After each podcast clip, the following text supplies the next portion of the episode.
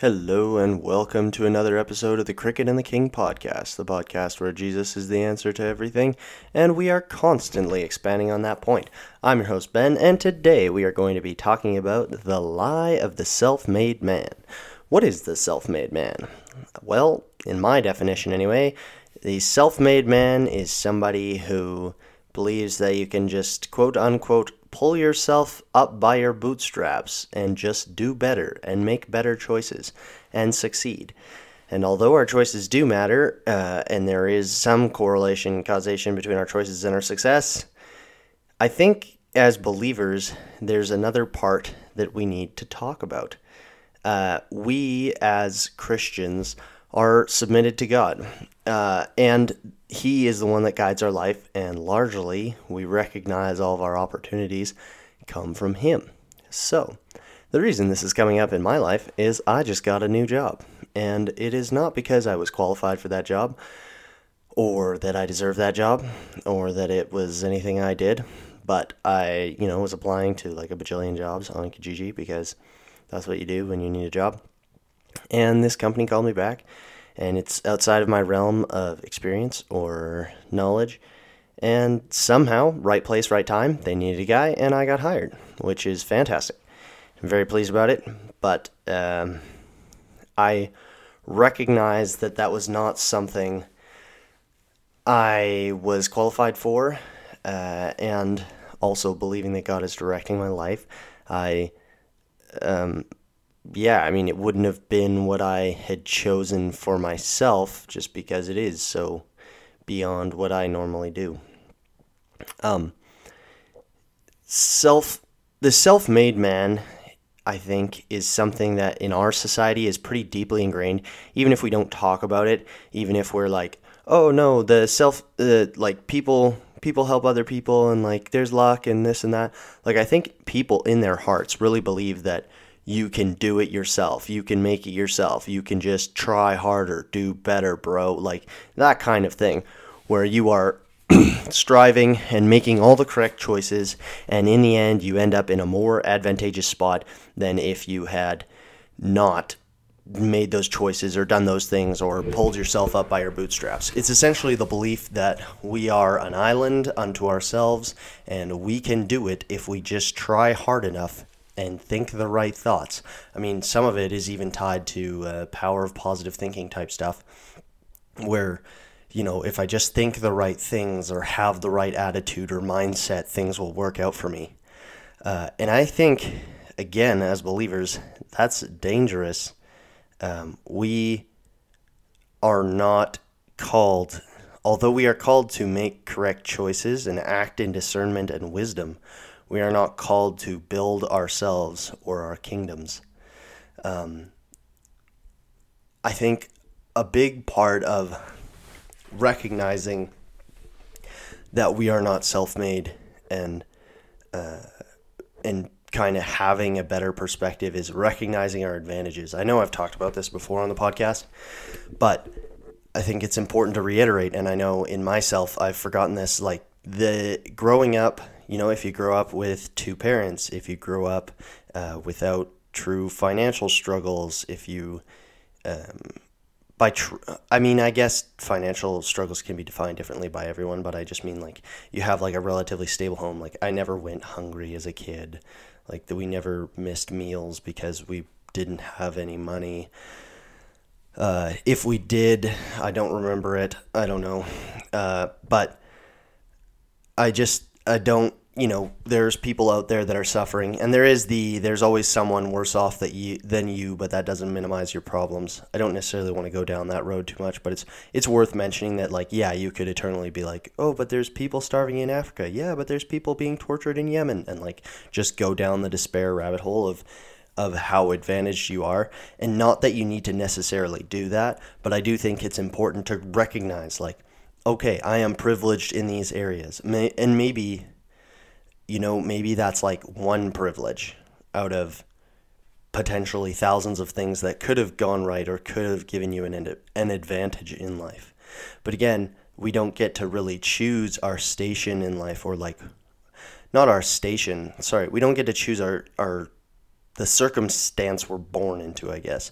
Like a prince that's born into a kingdom didn't like in utero be like, ah, yes, or not in utero, I guess their spirit in the ether, whatever, whatever weird mystic kind of thing people think about existence, where you're like, I will myself to reincarnate as a prince or whatever. I don't believe in reincarnation, but I'm just saying like this. This is like disproving that mentality. Anyway, they don't get to choose that. You're not like a baby that was conscious before choosing to be in a life and then you are born into unconsciousness and it's just like, well, that's karma because essentially that's like the eastern mystic position, which is weird and super disheartening when you really think about it to its logical conclusion. Anyway, weird rabbit hole, but so you have these advantages and you have to recognize them because I think it's easy to forget the help that we've been given in the past. Um, and not only that, it's easy to romanticize the past and paint a falsified version of our past self that's essentially more positive or that the positive uh, sorry, the positive things that happened were a direct result of our choices. And I'm not saying that that's entirely untrue we do have to make choices, and we'll get we'll get kind of deeper into that uh, that comparison as it as it relates to faith, or in my mind relates to faith. But we have this rose-colored set of glasses when we look at the past. At least I do. I say most of the things we. I assume like a lot of people think in the way I do. Maybe I'm wrong, uh, but but I know that when I look back on, on my life, I have a perspective of the past. It's like, oh, wasn't that so great? Or, oh, wasn't I just so smart to do that? Granted, I'm very self critical, so I'm also like, wow, you idiot. How did you ever survive in this world?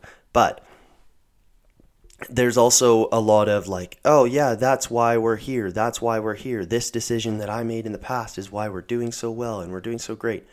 But if I don't remember how hard it is, how hard it was, uh, and I don't remember the help I received, I think it's really easy to lose sight of God's grace in your life and to lose sight of the the the amount of care and love He has for you. Not that, not that, you know, uh, He ever stops caring and loving for you, but I think that our recognition allows us to keep a more intimate connect sorry our recognition to our advantages or the blessings that he's given us uh, allows us to keep a more intimate relationship with him because we are able to say you gave me these things and i'm here because of you instead of uh, self-focusing and saying well i did so great. I made the right choices and choosing to focus on the self rather than on the giver of the good things uh, and thinking that we became a self-made man. Because we do look at the past with those well i did this and this is what resulted. I'm the best therefore.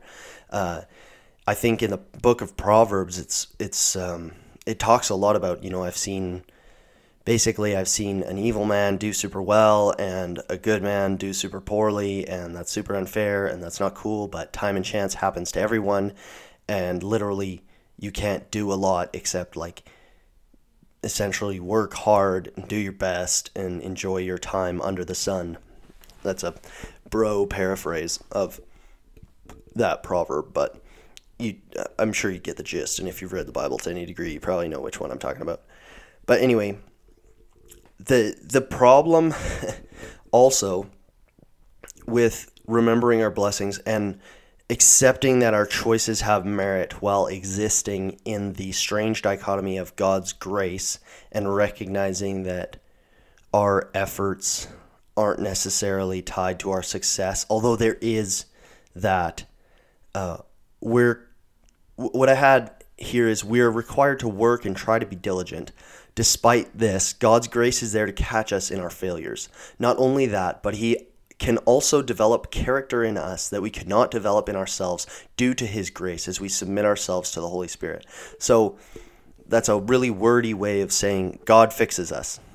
Um, and because of those fixes, we are able to receive blessings that come due to the changes he's made in our character. Those changes in our character result in changes in our choices, which result in changes in our outcome. Again, very roundabout. But this is part of being a believer that I also think is not recognized. And that's not to say that it's all going to be rainbows and sunshine and um, prosperity gospel like health and wealth and blah, blah, blah, blah, blah. Um, the changes can even be non physical blessing.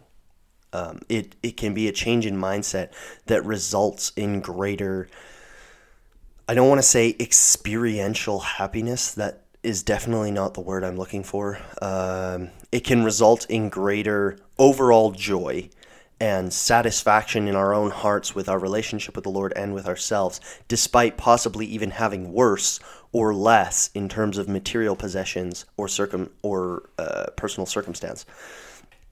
So, God is the one that actually changes our character. So, even if our choices led to the good things, we have to recognize that when we submit to the Spirit and He changes parts about our character and hearts, we are actually being blessed by God indirectly through Him changing our character, which change our changes our choices, which changes our circumstances. it's a it's a domino effect of the grace of God that I think is important to recognize and acknowledge. And people that don't have the Holy Spirit, they don't have that inner witness and Him changing their hearts as they submit to the Lord. Um, I think it would actually probably not. I mean, not even necessarily be any easier to have pride, but but if they are, you know, doing things uh, and they don't recognize, I guess it'd be like almost not recognizing that your parents molded you to make the kind of choices you make. Um, although you know sometimes that's not true, and I think the self-made man thing. Sorry, this is a totally different tangent, but the self-made problem can also come as a point of pride when people say, I, w- I will never be my, like my parents. I will be so much smarter. I will be so much better. I will this, that, the, mm, the other thing. And uh, yeah, there's a problem in that too, because that is almost being self made in the truest sense. Uh, but in the end, that result, you won't be happy with your life or who you've become or what you are. Um, truly, because we're made for relationship with God. Anyway, that's kind of a side note. Um, to finish this little personal rant that I wanted to put out into the ether. Uh, I wrote, There's a weird dichotomy between our efforts and the grace of God. Our efforts do matter, but it's a recognition of your blessings that creates a reason to put in the effort. Effort that comes out of striving is not nearly as effective as effort that comes out of a place of gratefulness. So, that again is a less wordy, more straightforward way of saying that our efforts do matter. And I think God wants us to build character um, that puts in effort, that works hard. But if we're doing that effort from a place of um, striving or self slavery, um, striving being like, I need to work harder, I need to do better, you know, like cracking the whip on your own back, that effort you will move forward and the results might even be positive. But I think that that effort is never going to get us as far as recognizing the changes God's made to our character, the changes God's made in our circumstance, and then realizing from that place that He's given us an opportunity to put in effort in the right way. I don't know if that makes sense, and I hope it resonates with someone, but but it's like I said, it's a recognition of your blessings that creates the reason to put in effort. You realize what God's given you, the opportunities, and because of that, you're all the more motivated to put in effort towards um, the things that you need to do. Uh, I know I've said this example before, but but my wife and I, uh, we sold our house on the island, and that market was really inflated and we moved to central Alberta where the market was not nearly as insane. And because of that, we were able to put a lot of money down on our house and have fairly low uh, monthly expenses, which is amazing because, you know, we have two young girls and we're trying to raise them and put food on the table and do all those good things. But, you know, we both, uh, when we were sitting and talking the other night, we recognized, like, oh, we just blew over that. Like, it happened, and in the moment, we were super grateful, but we've kind of forgotten the importance of that moment where it's like that was 0% what we did. That was listening to the instruction of the Holy Spirit, um, following Him, and then Him just blessing us and putting us in an amazing place uh, at an amazing location, uh, like a, a great neighborhood at, with great people, and, and being able to find community. And He pointed us to a church to go to, and and uh, just all all these blessings that God's given us and we just like forgot. We just forgot that we're in the place we're in because of God's grace and not because of our own efforts. Um, and I, th- I do know, I know, I don't just think, I know it's hard to keep my heart in that place of recognition of my blessing, and and in that being more motivated to make the appropriate choices that I need to make. But you know, God willing, I'll get better at that. And I think that's something that we probably all could stand to get better at. Um, but, you know, like I said, I put this podcast out as what I'm experiencing and my thoughts, and maybe you're all perfect in that, but I don't know. Um, yeah, I just feel like it's actually reasonable to probably pray at this point, which I don't usually do at the end of podcasts, but I'm going to do it. So, Father, thank you for uh, each and every person listening. Thank you for the blessings that you've given us. Uh, thank you for the changes that you've made in our character through your Holy Spirit to give us good things. Um, thank you for the good things you've given us beyond the choices we've made. Thank you for the mistakes you've forgiven us for and the blessings you've given us even as we have made mistakes and um, blunders and failures and, and failed to listen to your spirit. I pray that you would give us a constant uh, awareness of your goodness in the blessings we have that we would we would see uh, that we would see your goodness in the land of the living yeah in jesus name bless each and every person that's listening uh, bless me too selfish prayer jesus name okay so thank you again for listening to another episode of the cricket and the king podcast uh, if you have any questions concerns crises tumors you can send an email to the cricket and the king at gmail.com. That is my email for this podcast, and I will try to respond to you as best as I can and answer your questions. And um, yeah, if I don't get back to you in a few weeks, it's probably just because I'm tied up with work. Like I said, new job, lots to learn. But uh, thank you for listening, and I hope to see you again.